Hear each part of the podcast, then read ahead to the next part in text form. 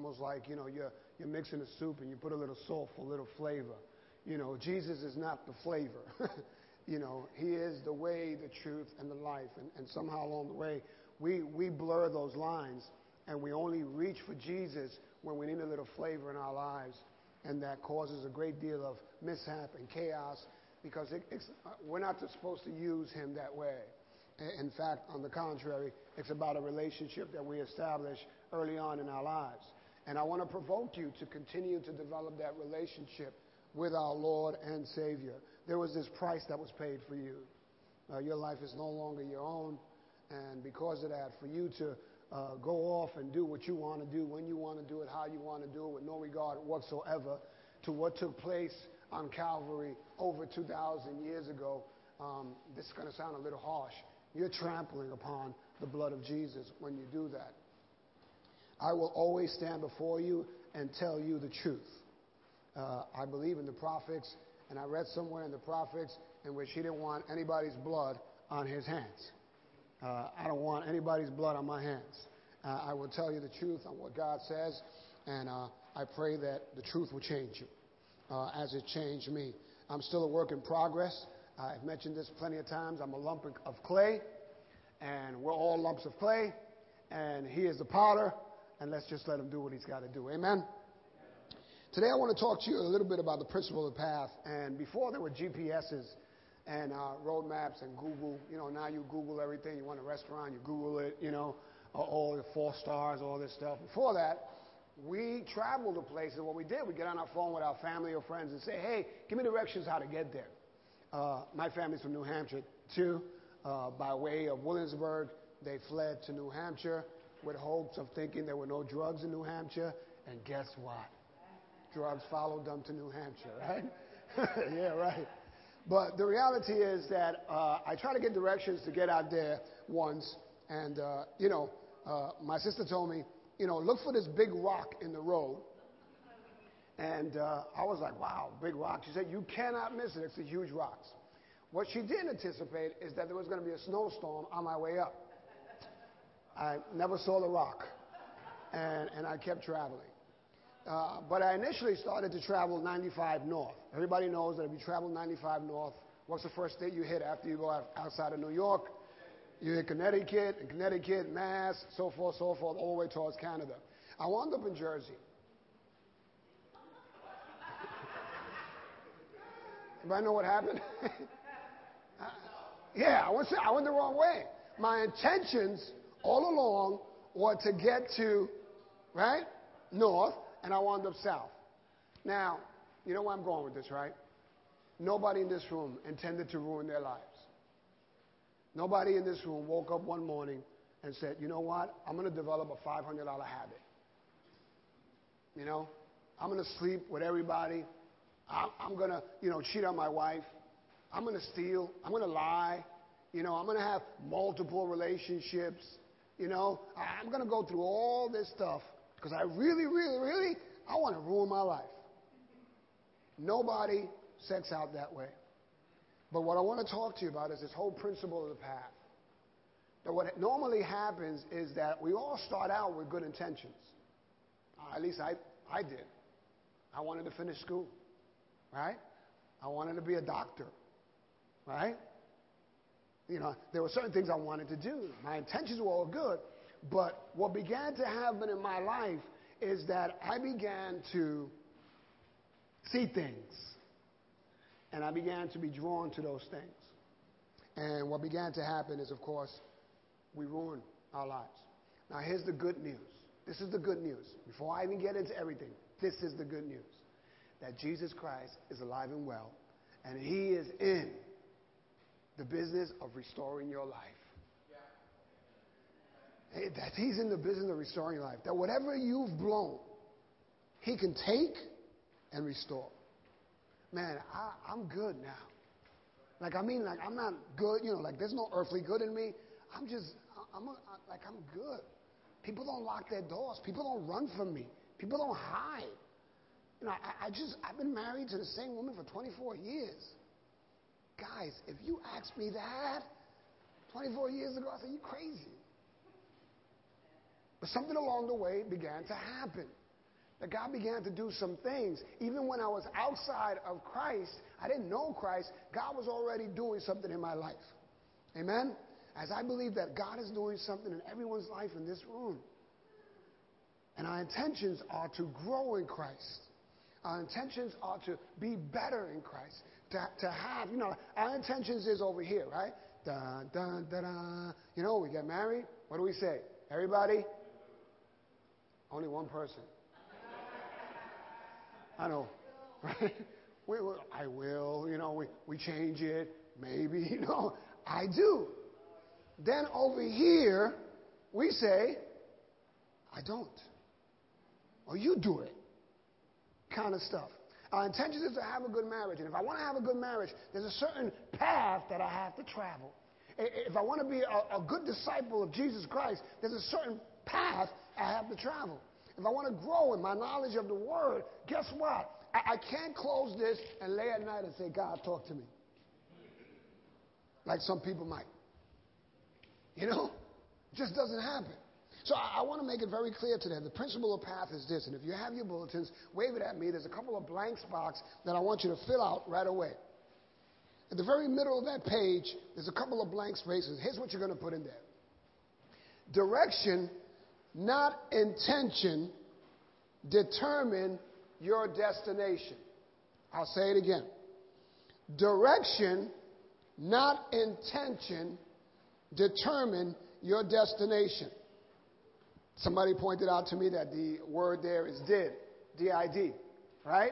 Which is direction, not intention, determines your destination. In other words, you are where you are. You started out with good intentions, but you are where you are because you've deviated from the direction, right?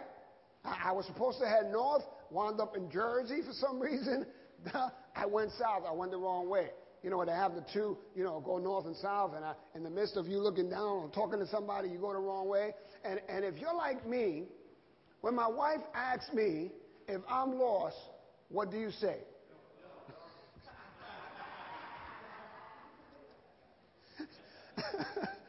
I've even extended it now. I say, no, enjoy the ride. Right? You know? So going into that, you know, we have to realize that we get on this path with good intentions, and then we wind up somewhere else, and we start to ask, how did I get here? How did I get here? And that has a lot to do with direction. Okay? Someone told me early, take the suggestions you're being given. I grew up in a neighborhood with a lot of young guys who had a lot of ideas. I stuck around the old guys. And, you know, unfortunately I grew up fast because of that. But they were a lot ahead of the times than my friends were. Amen? So, again, let's say it together. Direction, not intention, determine your destination. You're absolutely right. Now, let's go to 1 Samuel. It's right there. I'm going to read it because what you're going to see here. And if you have your Bibles, I encourage you to do that. Don't rely on preacher to give you something like this. We do it only to help you if you're here for the first time. If you're here for a long time, you should have collected these. And can I say something? If you're into publishing and you publish these, you could probably make a couple of bucks here. You know what I mean? You know, there's no copyright here. We'll let you roll with it, you know? Just make sure you tithe. That's all we ask. All right? That was just a finance joke. Not too many people laugh with those. But having said that, let me just give you a little history, really you, because the Bible speaks in narrative. Here's the definition we're looking for, a principle. It's a fixed, predetermined mode of action, a basic truth. You can't change it. It's fixed. That's what it is. And when God's word is introduced to our lives, there's no loophole, there's no manipulating it, there's no changing it, there's no playing with it. This is the truth. If you keep going on that path, this is what's going to happen. You know, everybody thinks they're going to escape it. Everybody thinks they're a big willy. Everybody says, I'm not going to get caught, or that's not going to happen to me, or this is not going to happen. You know, like you're exempt from these things, okay? There's nothing new under the sun, okay? You know, it's just, it's here. So when the truth comes to you, this is the basic truth. God, the principle is, if you keep traveling this way, you got good intentions, but if you keep traveling that way, that's not what it's going to turn out to be. So I encourage you to be aware of that. And in this story, Samuel, what happened is the people of God rejected God. They said, God, we don't, we want a king. Okay? And you can put anything there. I want her. I want him. I want it. I love you, God, but I want him. I want her. I want this. I want that. And they rejected God. And the prophet Samuel, said, talks to the Lord, and the Lord says, okay, we're going to get you a king. That's what you want. I'm going to give you what you want. Let me tell you something. Be very careful what you ask for. Okay? Because our God has a sense of humor. He'll give it to you. Okay? He'll give it to you so that you can see how elusive it is and that you can experience the hardship that goes along with that. And it's so important that we understand that. The principle of the path, that there's no playing with that. Amen? And they have this king, it's King Saul, and everywhere, every step of the way, God has given this guy victory after victory after victory, blessing after blessing after blessing. With very little, he conquers a lot. His enemies are the Philistines. You're going to hear about the Philistines a lot if you read the Old Testament. They just don't go away, okay? They're just there. They just exist for some reason. And they continue to be a thorn in the side of God's people. And God, deals with it because he lifts up men to battle against them and show that God's strength is greater than the Philistines. And he begins to do that. And let me tell you something. The good thing about as you read this Old Testament is that God begins to reveal himself in this story, this history of a people. That you can point to a place on a calendar and a date, and you can line up biblical truth with what actually has happened historically. I'm a history buff, so I know a little bit about that. The Hittites, they existed. All this stuff. The Philistines, they existed. And all that stuff. And so it's important for us to understand that he lays this out in this narrative form, telling a story so that you can see who he is, and he introduces himself every step of the way. He does that with Saul. Where, if you need 2,000 to fight against 3,000, don't worry about it. I got you. God has a way. This is the beauty about God. God has a way of doing a lot with a little. Remember how many people he fed? With a boy's lunch? It's amazing that God is able to do that. Think about your own lives. Because I know that at a point in my life, coming to Christ, I felt very little. I felt very insignificant. I felt like there was nothing for me to do. And God somehow has turned that around. And he said, you know what? I'm glad you feel that way, because it's not in your strength that I'm going to do it. It's by my strength. It's not your way I'm going to do it, by my way. And all I had to do is to be obedient. Samuel tells Saul, okay, we're rolling. Here's what we're going to do. I want you to camp out, get ready for our next battle. Wait for me. I'll be there in 7 days. Now, Samuel was the one responsible for offerings unto the Lord. God spoke to his prophet. His prophet spoke to his king. The king, because he's human, he says, wow, that's a bad army. I don't want to go out there and do that. And the thing you're going to read in the Old Testament and even in the New Testament, that there are some stories that just blow you away. The enemy that they were about to face, if you lost to them, they gouged out one eye. So you knew that you did battle with them because you're walking around now in the market, with one eye. Says, yo, we lost to these guys, man. It's not like Miami Heat. They go on vacation and drive their fancy cars after they lose. You lose to these guys, and they would, take something away from you, a mark, a symbol of what you had gone through. How many of us are still walking around with those scars? The enemy, right? How he's come in, and we've lost that battle because we haven't fully trusted in God, and we went on our own strength. and then, we got our butt whipped, and now we're suffering. I'm still dealing with some of the consequences of my mistakes. I'm still dealing with it. But by the grace of God and what I said earlier, God has a way of restoring things. I just got back from Florida. God is awesome. I was able to go to church with my mother. I was able to go to church with my brother, with my daughter, with my wife, with, my niece. So 3 generations of us in church. Now, granted, 2 days later, my mama's still cussing. She's new in the Lord. Okay? She fit right in here. I tell you that. And I said, Mama, you can't do that no more, Ma. She said, what you mean? He got me mad. I said, I know, Mom, but, Jesus, and go through all that. And just a side note, I don't want to deviate too much, but it's important that you know. A couple of years ago, I went to my mom's house to visit her, and she had this room, and there was a Buddha, there was a statue of Buddha, there was a statue, a Catholic statue, guy in crutches, another statue over there. And I scratched my head, and I realized how confused she was. I went back just this recently. There's no more statues. There's no more statues. I just got to get her to stop cussing. So pray for my mama, all right? We'll keep that. Anyway, so what happened is Saul does this, goes. He's out there, 7 days coming. His men are starting to get scared. They're starting to get petrified. And you know what he does, right? He doesn't wait on the direction given to him. His intentions were good. He wanted to do mighty exploits for the Lord. His intentions were good, but the direction he took landed him in a place he didn't want to be. Amen? Let's take a look what happens.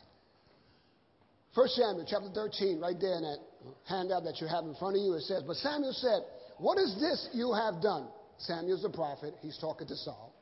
And Saul replied, I saw my men scattering from me, and you didn't arrive when you said you would, and the Philistines are at Michmash ready for battle. So I said, the Philistines are ready to march against us at Gilgal, and I haven't even asked for the Lord's help. I want to stop for a moment there. There are things in our lives that we need to ask God for help. Please do not exclude that. And it's the simplest of things. Simplest of things. Your appearance, your diet, how you spend your money, better yet, how you manage God's money. I need correction on that because I spend sometimes and I got to be careful with that. But, how you manage God's money. We're stewards of it. It doesn't belong to us. Remember, it all belongs to God. So asking God for help is something we need to do. So here's what he said. I felt compelled to offer the burnt offering myself before you came. Verse 13. How foolish, Samuel exclaimed. You have not kept the command the Lord your God gave you, right? Had you kept it, the Lord would have established your kingdom over Israel forever. Everybody say, forever. That's a mighty long time. Okay? But now your kingdom must end. Wait a minute. Wait a minute. I'm king. Now, what you talking about? No, it's going to end, son. Yeah, I gave you directions and you failed to follow them. For the Lord has sought out a man after his own heart. I put that in bold print because I'm going to read something to you right now. The Lord has already appointed him to be the leader of his people because you have not kept the Lord's command. Okay. Saul wants to do great exploits for God. He's given instructions. He's on this path. He's victory after victory after victory. He's doing these great things for God. He gets some instruction about what he's supposed to do next. And what does he do? He does it. Now, here's what I say. Some of us come into, right, Christianity, and if I ask anybody in this room, do you love God? Everybody will say, yeah. Right? If I ask your husbands, wives, do you love your husband, your wife? Everybody will say, yes. If I say you love your children, you'll say, yes, right? Everybody will respond in the affirmative. But in essence, what that says is that your intentions are good, But the direction you're taking is not necessarily going to land you where you want to land. If you want the intention to be fulfilled, if you want your destination to be that which you want it to be, whether it be marriage, relationship, work, finances, your health. Listen, you know, we've ministered to you here about health. It's one of our core values. You know, take care of yourselves. I know about that firsthand. Take care of yourselves, because if you don't take care of yourselves, this body is going to speak to you, and it's going to speak to you loudly, okay? And then you're going to be, oh, I can, and I can, and oh, I can, you know, all this stuff. What God is saying, you know, you're not listening to me. Take care of yourself. There's nothing wrong with being healthy, okay? There's nothing wrong with that. I don't eat as much chocolate as I used to, okay? I'm working on that. Although yesterday I took a bag of muffins from the picnic. I'm still looking at them at home. Whipped cream, all that stuff. Oh, gosh, just got get distracted here for a moment. I want to read some scriptures to you about the man that the Lord has sought after his own heart. And you tell me, okay? You just write them down, you know, in your, you know, bulletin, so you can have them with you, okay? In Psalm 1, verse 1 and 2, it says, "Oh, the joys of those who do not follow the advice of the wicked, or stand around with sinners, or join in with mockers, but delight in the law of the Lord, meditating on it day and night." Psalm 9:1, "I will praise you, Lord, with all my heart." Right? You ever heard anybody say that? I pray, Lord, I'll kill you tomorrow. Right? Good intentions, right? Psalm 11:1, "I trust in the Lord for protection." Psalm 18:1, "I love you, Lord. You are my strength." Psalm 34:1, "I will praise the Lord at all times." Until the landlord wants his rent. Psalm 34:1, "I will constantly speak his praises." Psalm 62:1, "I will wait quietly before God, for my victory comes from him." It's important for you to hear. Anybody know who this guy was? David. David was, you know, God chose this man and said, man, this is a guy that's going to take your place.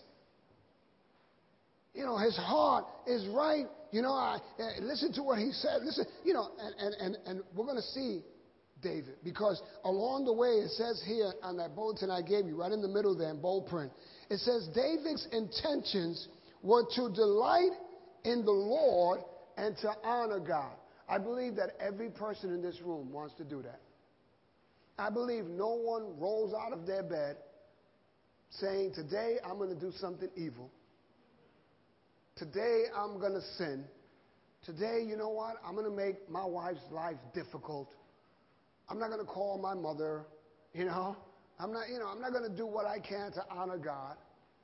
And if you hear that, you know, and you understand our core values at this church, if you've been around a little bit, our core values are real simple. Our devotion to God.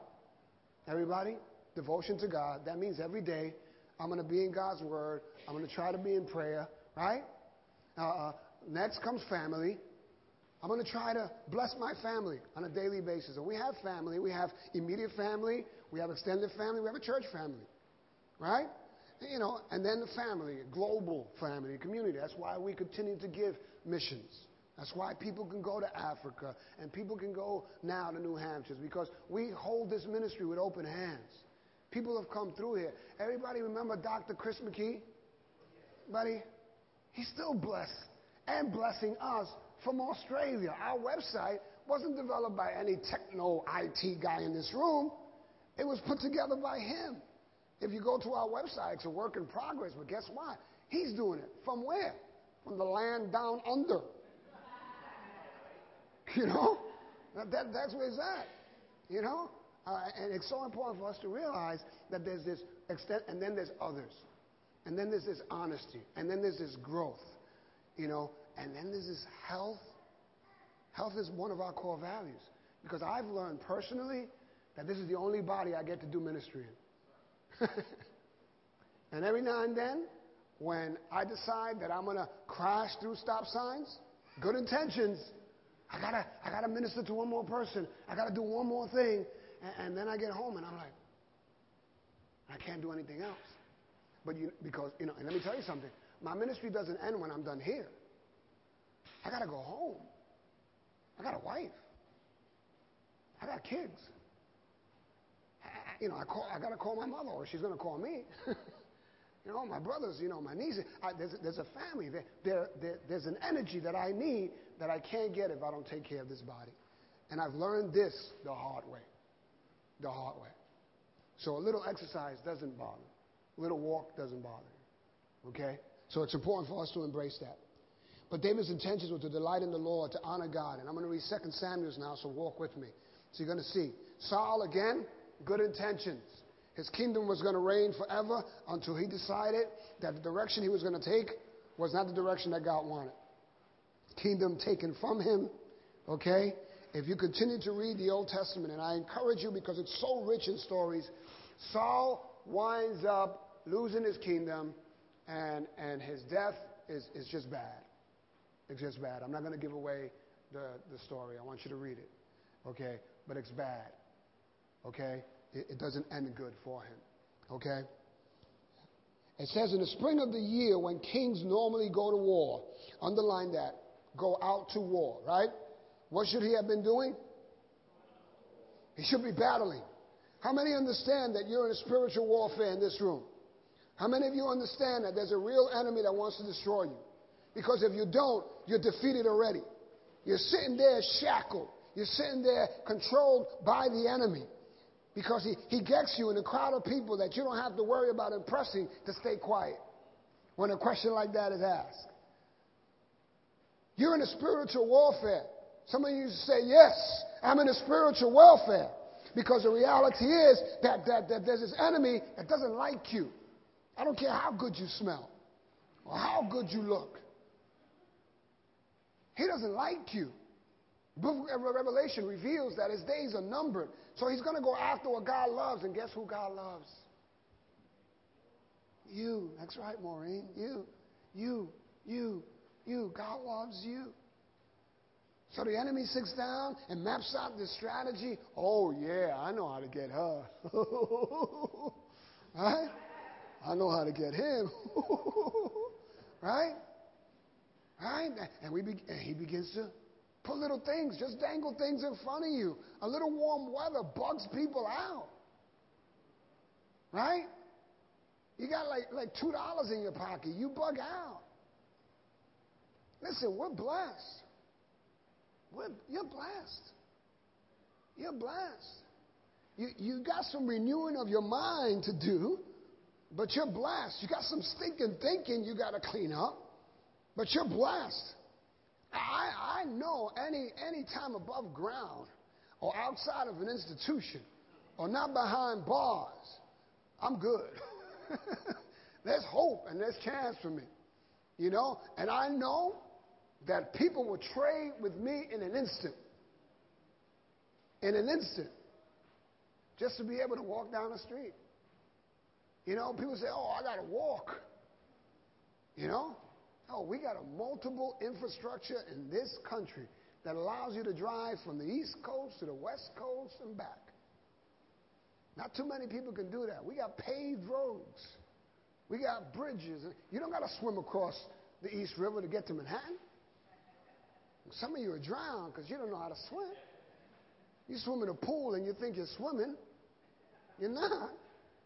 That's not swimming. So it's important for us to understand that we are blessed. Can you embrace that you're blessed and that your intentions are good, but the direction that you may be on may land you at a destination that you're going to ask, how did I get here? Nobody sets out to ruin their lives, but we do. We do. When I first took that first, hit on that, marijuana boom, it just led me to the next thing and the next thing and the next thing. Listen, guys, I'm not boasting. It's just Jesus Christ. But I've been a millionaire. I've made over $1 million. I got nothing to show for it. Like, I ain't got no yacht. I ain't got no jet skis. I ain't got, you know. But what I do have is Jesus Christ. And that allows me to look at things differently now. I value my relationships. Before, I didn't care about you. I didn't care about you unless you were doing something for me, giving me something, or was going to get me something. And it's important for us to embrace that truth. All the time, right now, all of us in this room have good intentions. But we need to get the direction so we can land at a place and say, this lines up with what I want to do. Everybody in this room, I believe, wants to grow in Christ. Everybody. In the back, there are sign-up sheets for the classes that will be starting in September. Everybody here should be signed up. On Thursdays at 6 o'clock, men meet. Men meet. You should be there. This is not an advertising. I'm not marketing anything. I'm simply saying that if you show up, you'll grow up. That's all I'm saying. You'll grow up. There are too many imposters walking around saying they're men and they're boys. And let me tell you something. The women in our lives are asking for us to grow up. I know this is not a men's moment, so I get a little raw then. But it's the reality of it. We're supposed to lead.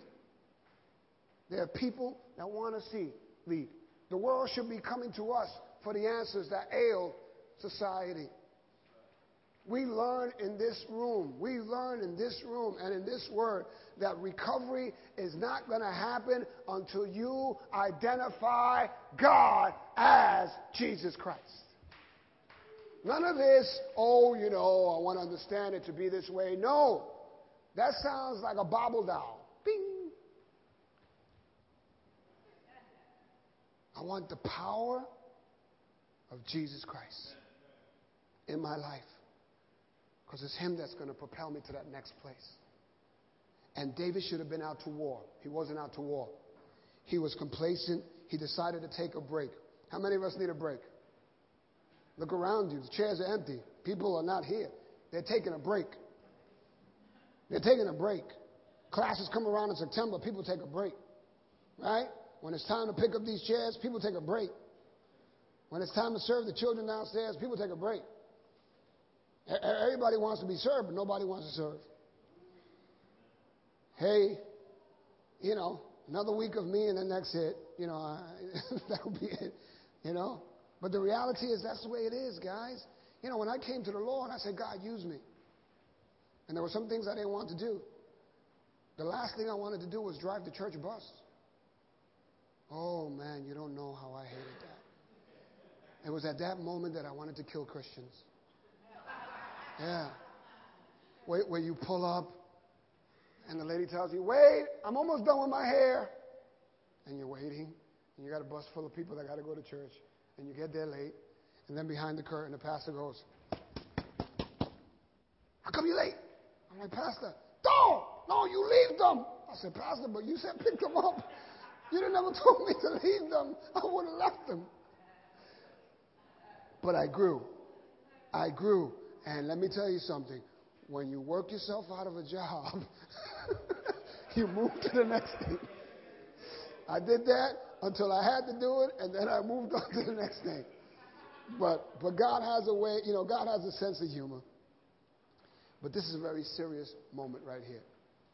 That this direction, not intention, determines your destination.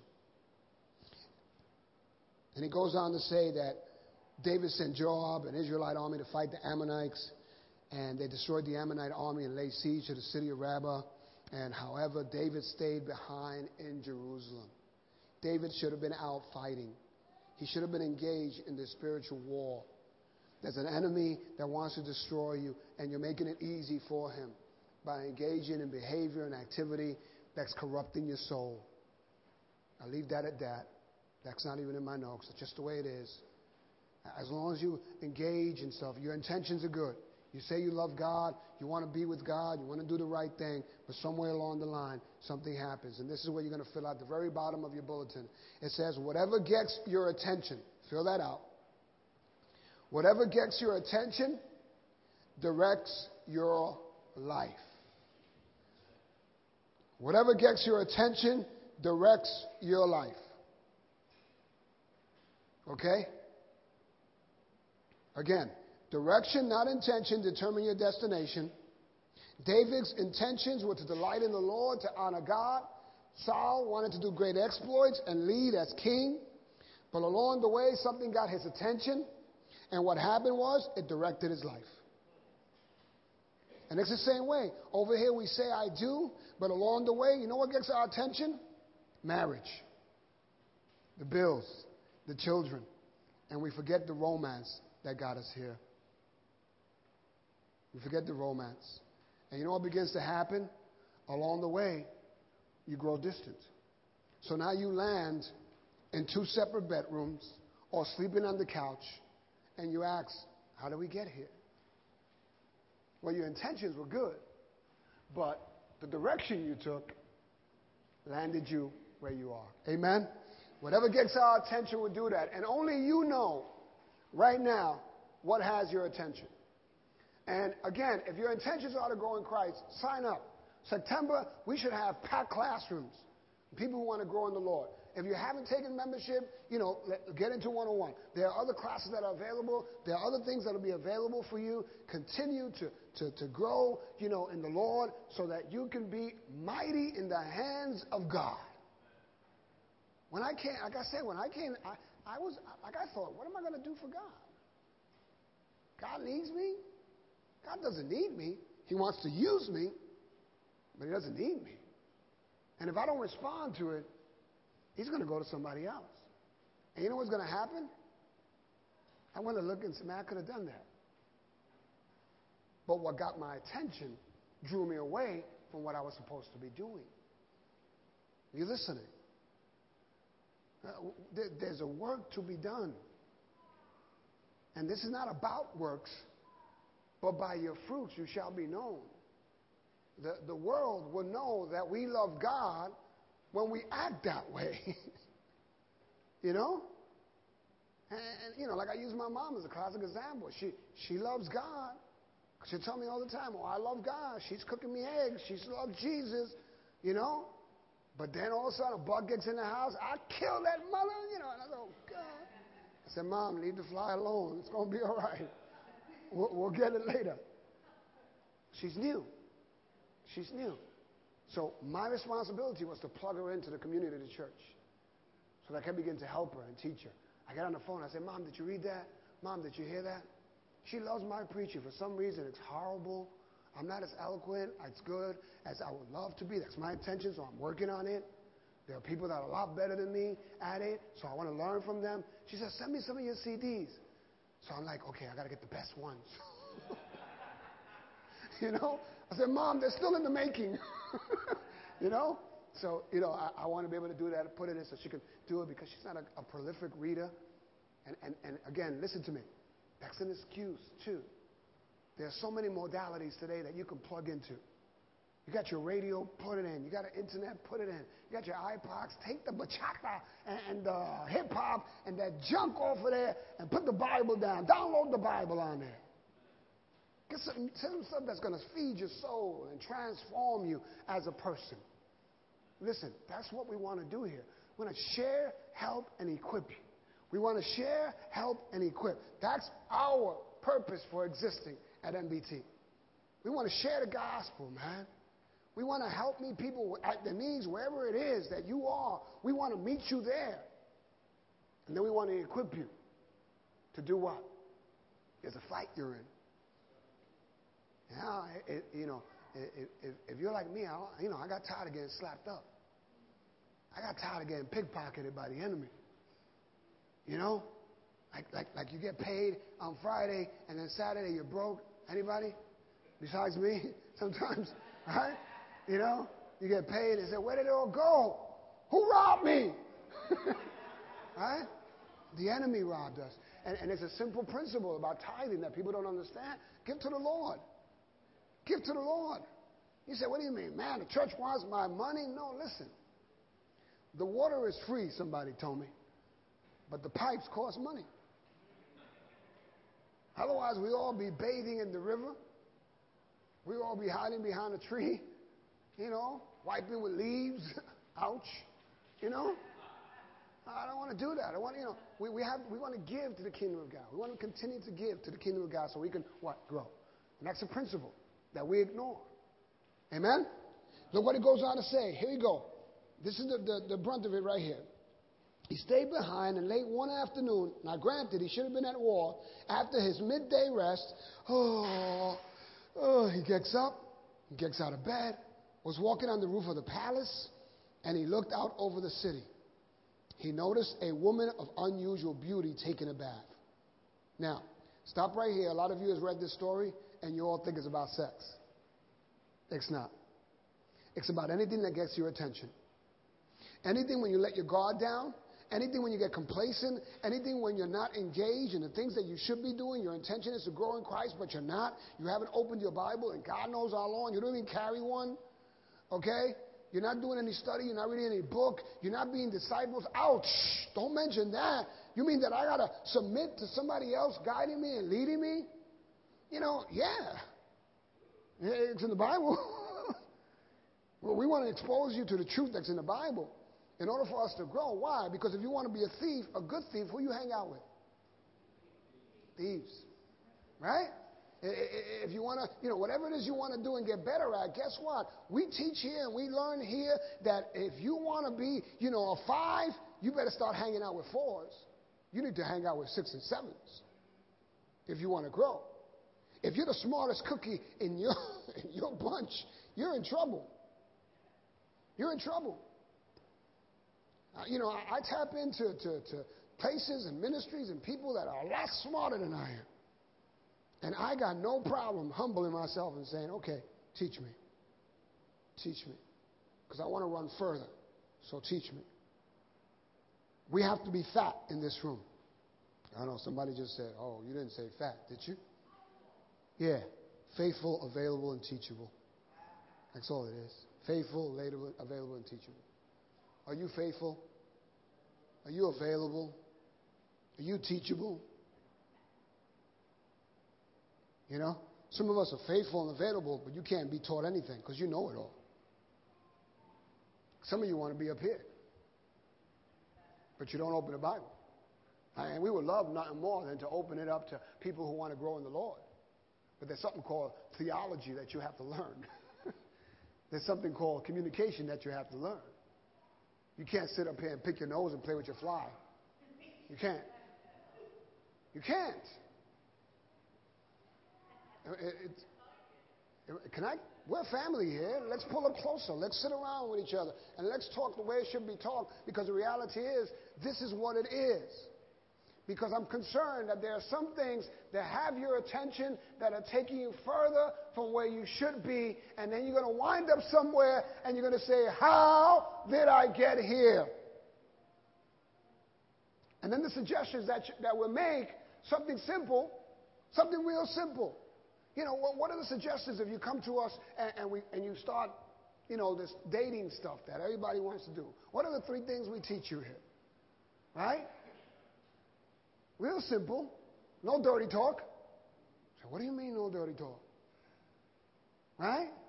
No open mouth kissing. People are like, what? Right? And you shouldn't be anywhere alone with that person. People leave our offices sometimes upset. They leave upset. You know why? Because your intentions are good, but the direction you want to take is going to land you over here crying, calling us up, saying, Pastor, he left me. Pastor, she left me. Help me, help me, help me. We tried to over here. You didn't listen. And listen, can I just share that? We don't want to get in your business. We want you to be the very best person you can for Jesus Christ and Jesus Christ alone.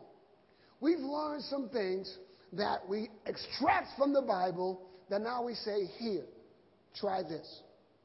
Now, it's not like an antibiotic that you try for 7 days and then hope your infection clears up. Okay? We have a spiritual problem that we need to continue to medicate with the Word of God regularly. until the coming of the Lord. To put this down is dangerous. It don't take me long to get back to where I used to be. It won't. Honestly, I share this with the men all the time. All I need is a little bit of time, a couple of drinks, and I'll be dancing on the stage. It won't take much. With all the work that has done and everything that God has done, it won't take long for me to be back. You know why? Because the enemy will play it out that way. And then condemnation sets in. You know what condemnation is, right? It keeps you from coming back. The enemy says, don't go over there. They're going to judge you. Ain't nobody sitting here with a robe judging nobody. Ain't nobody here casting stones. We love you. We miss you. We know that when you're not here, you're somewhere else. And you can't serve two masters. And David wound up being distracted. Something caught his attention. He saw something. He saw this woman. And then all of a sudden it says here, he sent someone to find out who she was. And he was told, she is Bathsheba, the daughter of Eliam, the wife of Uriah the Hittite. That means that she belonged to somebody else. Right? Then David sent messengers to get her, and when she came to the palace, he slept with her. Didn't waste no time. He looked, that means he saw, he sent, and then once you're that far, there you go. You're on a slippery slope. You're gone. Once you've set it up that way, once you've broken up those rules that we're giving you, those principles we're giving you, you know, all of a sudden you say, no, Pastor, I'm going to go have a Bible study in her house.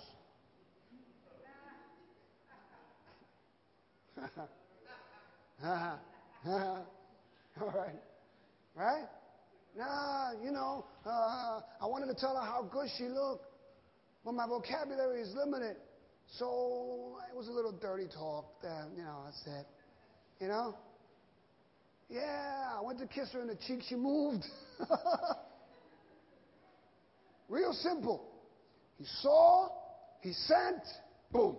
Slept. It didn't stop there. When you look at David, David had good intentions. You heard the psalm. The psalms are all good. Rah, rah, rah, rah, rah, rah. Go with it. I want to love the Lord. I want to serve the Lord. I want to stay away from wickedness. I want to do this. I want to do that. All of a sudden, bam! He's sleeping with somebody else's wife. Not only is he sleeping with somebody else's wife, but now he gets rid of the husband. Woo! Supposed to be his buddy. Man who's faithful to him. A man that even when he calls him off the field doesn't lay with his wife because his men are out in the field battling. And he says, how can I have a good time when my brothers are out there? And he sleeps on the door and he doesn't want to go inside. And he's like, man, that plan didn't work. We got to try something else. Okay, she's pregnant. He doesn't want to lay with her. We can't say it's his. Okay, next best thing. Let's kill him. You see how the enemy is? The enemy doesn't let you just stay here. He wants to take you all the way. And he moves and he moves. And next thing we know, again, David's intentions were what? To honor God, to glorify God, to bask in his glory, to play the harp and write psalms and glorify God. And many of us in this room want to honor God. Our intentions are good. We want to do the right thing, man. But in this, there's nothing good in this flesh. This flesh is sinful nature. We're going to battle this all the time. The Bible says that sin crouches at your door and you must master it. All the time, thoughts come to us. Listen, for 29 years, I run amok. So there's a lot of cleansing that has to be done in my mind. I got to be conscious of things I watch, and things that, you know, the things I see. You know? There are magazines that I don't go to. There are movies that I just don't watch. Profanity hurts me. You know, I hear it, you know, I'm a high school teacher. And I'm like, yo, stop the nonsense. You ain't coming in my room. You know, even simple, you know, words that I can, you know, like people try to change them. And it's like, no, man, that's not, you know, what you're showing me is that you have a limited vocabulary and that you don't want to grow. And you know when it's worse? When it's coming out of young girls' mouths. Not to excuse the young men, But when a young lady acts and speaks that way, it's like, ooh, it hurts me. I call them young ladies. They say, why you call me that? I said, because you're a lady. I try to elevate them to get to a place where they should be. And a lot of us in this room, we have good intentions. But we are where we are because we've taken the wrong direction. We are where we are because we've taken the wrong direction. Should we be further along? Absolutely. But we've skipped out on some things. Right? How many years does it take to get a bachelor's degree? 4 years, and you're trying to do it in one. Trying to do it in one. No reason to. We got some stiff stuff going on in September. We're putting our heads together because we realize that we want to help people grow. And in the process of wanting to help people grow, we want to provide you with the very best. Leadership Summit is this Thursday and this Friday. And people say, oh, well, I'm not a leader. Yes, you are. Yes, you are. Everybody in this room is a leader. Every single person. I felt very insignificant when I came to the church. I felt like, what can I do? But where God put me and the man that God put over me, He told me I could be better. And this little old lady told me, God wants to use you. Stop all this foolishness. I had good intentions. I was fellowshipping out front, joking around with the guys. After church, this old lady out of nowhere just came and told me, stop this. God wants to use you. I felt like dragging her down the steps or something like that. Who was she to tell me this? But God was using her at that moment to speak to me. And I listened. And I began to separate. And I began to allow God to work in my life and to use me, and to change me, and do this. Listen to me. I have not yet arrived. Catch me on Monday mornings, and I'm pretty wicked. You know? I can be pretty wicked. I roll out of the wrong side of the bed sometimes, and I don't fall into my slippers, and I bug out. You know? And I'm a work in progress. I'm a lump of clay. You're a lump of clay. God is working. I'm on this path. I got good intentions. I want to be more like Christ, more like Christ, more like Christ. Okay, God, I need you. I need you. Before I take this step, I need you. I don't want to run ahead and then say, hey, God, can you catch up? Some of us do that. Some of us run ahead, we do, and then it's like, hey, come on, God. We're going to catch up. You know? God doesn't work that way. We ask God for help, we wait on the Lord. Saul didn't wait on the Lord. Had good intentions, but the principle of the path caught up with him. He wound up somewhere he never wanted to be. David, the same thing. David should have been at war. That's what you are, a warrior king. You belong at war. You belong in the front lines. You belong leading the way. And some of you are just sitting around and saying, whoa, it's easy. You know, I'm at the beach. Ooh, I'm surfing. Taking it easy. No. Listen, the enemy wants to destroy you. There is a wanted poster with your picture on it. There is a bullseye with your picture on it. And the enemy's going to keep coming at you. Keep coming at you. And all I'm saying is, man, don't make it easy, man. Come on in. Do what you got to do. You know, be aware of what's getting your attention because it's going to direct your life. Understand that this principle is not something that I invented. Read every single person in the Bible. You know, you read the story of Samson, good intentions. What happened to him? You know, along the way, you know, they gouged out his eyes. What is it with gouging your eyes in the Bible? Like, what is that? Like, that's pretty horrible, gouging out your eyes, you know? You know, shaved his hair, you know, and stuff like that. And, you know, sapped his strength from him, you know? Over a simple thing. Something got his attention. And God was real simple. Talked to his parents, said, hey, couldn't you find someone among us that you could marry? Why you got to go over there and do that? God loves you.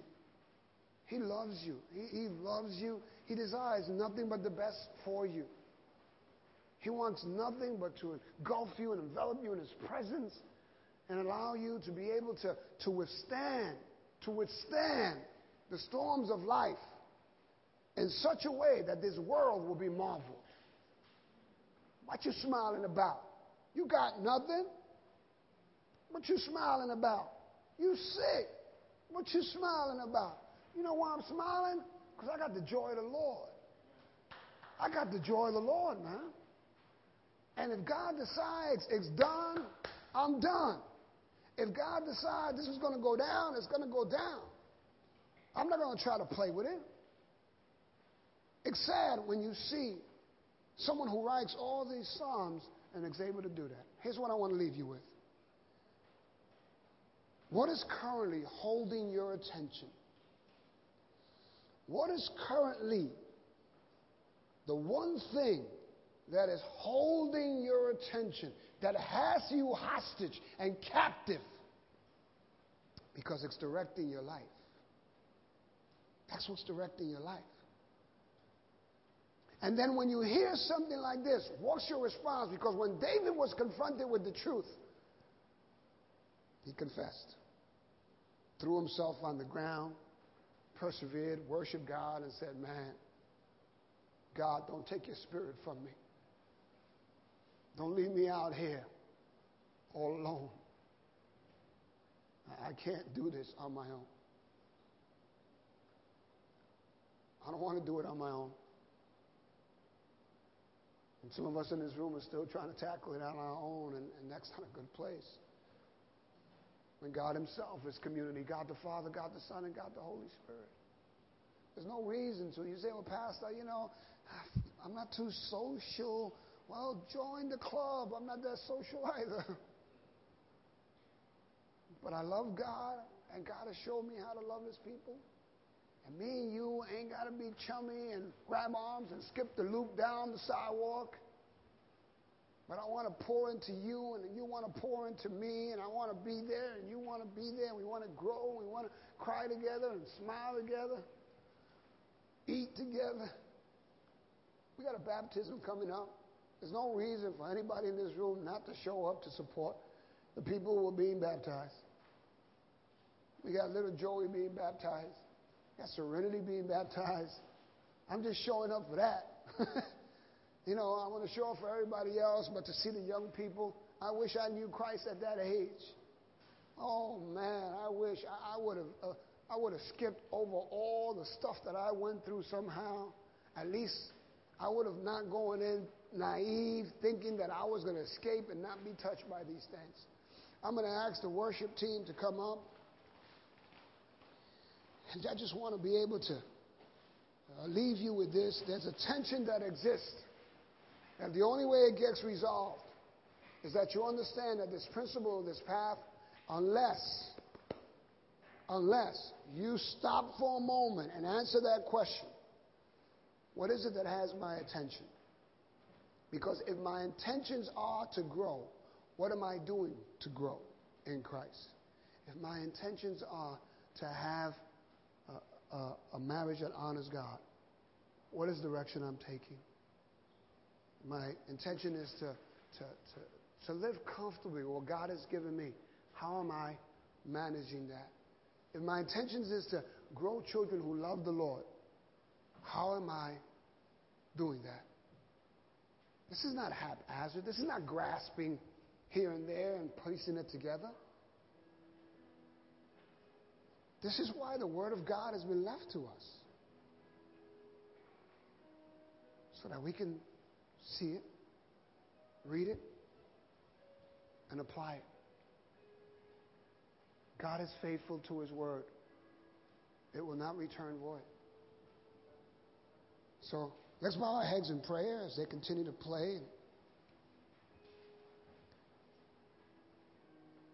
And just know that in the midst of everything that goes on, I truly believe that confession before the Lord is good for us. In 2 Chronicles chapter 7, verse 14, listen to these words. Then if my people who are called by my name will humble themselves and pray and seek my face and turn from their wicked ways, I will hear from heaven and will forgive their sins and restore their land. My eyes will be open and my ears attentive to every prayer made in this place. Father, right now in the name of Jesus Christ, I lift up each and every person before you. Every heart, every thought, every life. I pray, my God, that you would have your way as we surrender and yield and put our trust in you. Lord, there's a road before us that we don't know. You sent Jesus to show us the way, so Lord, allow him to be our guide. Help us to come clean where we are, that somehow something has gotten our attention and it's directing our lives in such a way that we seem powerless over it. Help us to acknowledge you and that you're the only one that can help us and set us free. Lord, help us to submit to that path that you have set before us, that we may grow and be the people you want us to be, doing what you want us to do, saying what you would have us to say, and drawing others to that. Lord, I thank you for what you're doing in this place, have done and will continue to do. I pray this in Jesus' name. And everyone say, amen.